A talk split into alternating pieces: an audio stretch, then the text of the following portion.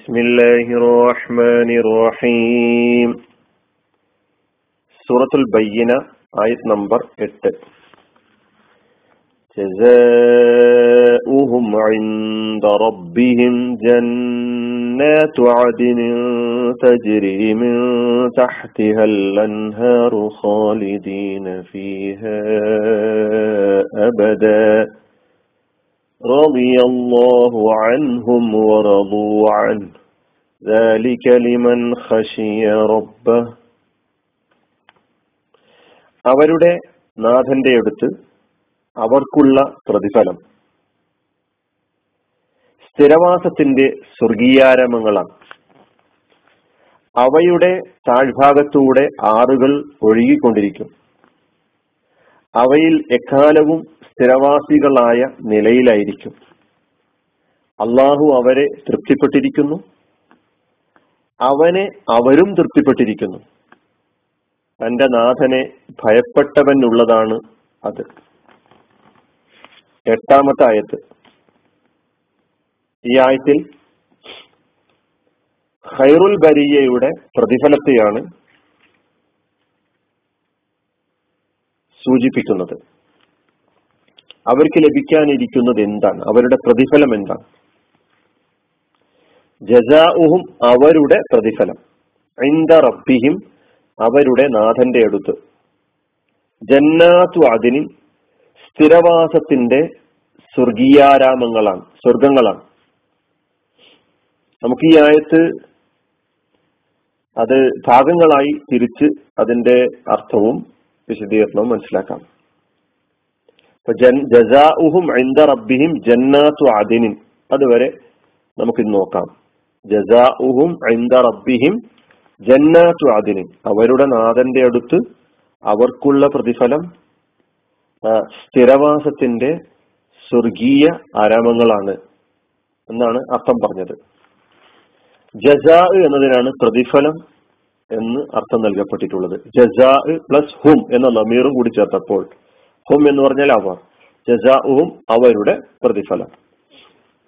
ജസ എന്നതാണ് അതിന്റെ മാലിയായ ഫേൽ ജസ എന്നത് ഹിസ്മാണ്. ജസ മാലി യജുസി മുതാരി ജസ. ജസ യജുസി ജസ എന്ന് പറഞ്ഞാൽ അർത്ഥം കാഫ എന്നാണ്. അതായത് പ്രതിഫലം നൽകി. ജസ യജുസി ജസാൻ. പ്രതിഫലം നൽകി എന്നതാണ് ജസ എന്ന മാലയ പേരിന്റെ അർത്ഥം. ജസ പ്രതിഫലം. ജസ ഉഹും അവരുടെ പ്രതിഫലം. ഐന്ദ എന്ന പദം. ഐന്ദ അടുത്ത് അരികെ എന്നതാണ്.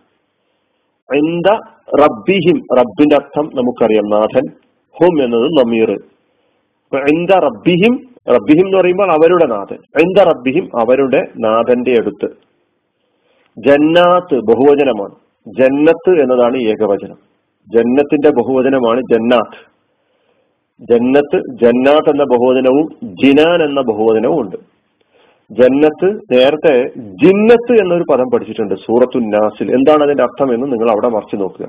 ജിന്നത്ത് എന്നാകുമ്പോൾ ജന്നത്ത് എന്നാകുമ്പോൾ അതുപോലെ അവിടെ ഞാൻ വേറൊരു പദം കൂടി പറഞ്ഞതായി ഓർക്കുന്നുണ്ട്. ജുന്നത്ത്. ജന്നത്ത് ജിന്നത്ത് ജുന്നത്ത്. അറബിയിൽ ഈ മൂന്ന് പദങ്ങൾക്കും ഒരേ അർത്ഥമല്ല അപ്പൊ ജന്നത്താണ് ഇവിടെ സ്വർഗം എന്നാണ് ജന്നത്തിന്റെ അർത്ഥം. ജന്നാത്ത് അതിന്റെ ബഹുവചനം. സ്വർഗങ്ങൾ സ്വർഗീയാരാമങ്ങൾ തോട്ടം എന്നെല്ലാമാണ് ജന്നത്തിന്റെ അർത്ഥം. ജന്നാത്തു അതിനിൻ അപ്പൊ അതിന് അതിന് എന്ന് പറയുന്നത് സ്ഥിരവാസത്തിന്റെ എന്നതാണ്. സ്ഥിരവാസം. അദന എന്ന മാതയായ പേര് അതിന് എന്നത് ഇസ്മാണ്. അദന യഅദിനു എന്ന് പറഞ്ഞാൽ താമസിക്കുക. ഒരു സ്ഥലത്ത് സ്ഥിരമായി താമസിക്കുക എന്നതാണ് അദന എന്ന് പറഞ്ഞാൽ അർത്ഥം. അക്കാമ എന്നാണ്. അദന എന്ന് പറഞ്ഞാൽ ഒരു സ്ഥലത്ത് സ്ഥിരമായി താമസിക്കുക.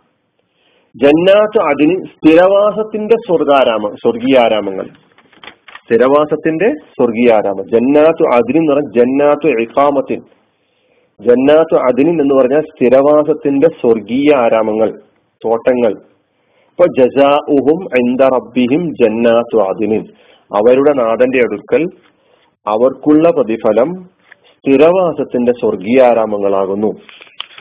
അവരുടെ നാഥന്റെ അടുക്കൽ അവർക്കുള്ള പ്രതിഫലം സ്ഥിരവാസത്തിന്റെ സ്വർഗീയ ആരാമങ്ങളാകുന്നു ഇതാണ് ഈ ആയത്തിന്റെ ഈ ഭാഗത്തിന്റെ അർത്ഥം. ബാക്കി ഭാഗങ്ങളൊക്കെ നമുക്ക് ഓരോന്നായി അടുത്ത ക്ലാസ്സുകളിലൂടെ നോക്കാം. ഇതിലെ ഓരോ പദങ്ങളും നമ്മൾ പ്രത്യേകം ശ്രദ്ധിച്ച് പഠിക്കേണ്ടതുണ്ട്.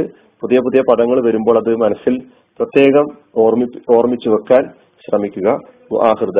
അനിൽഹമുല്ലാഹി റബ്ബിൽ ആലമീൻ. അസ്സാം വലൈക്കും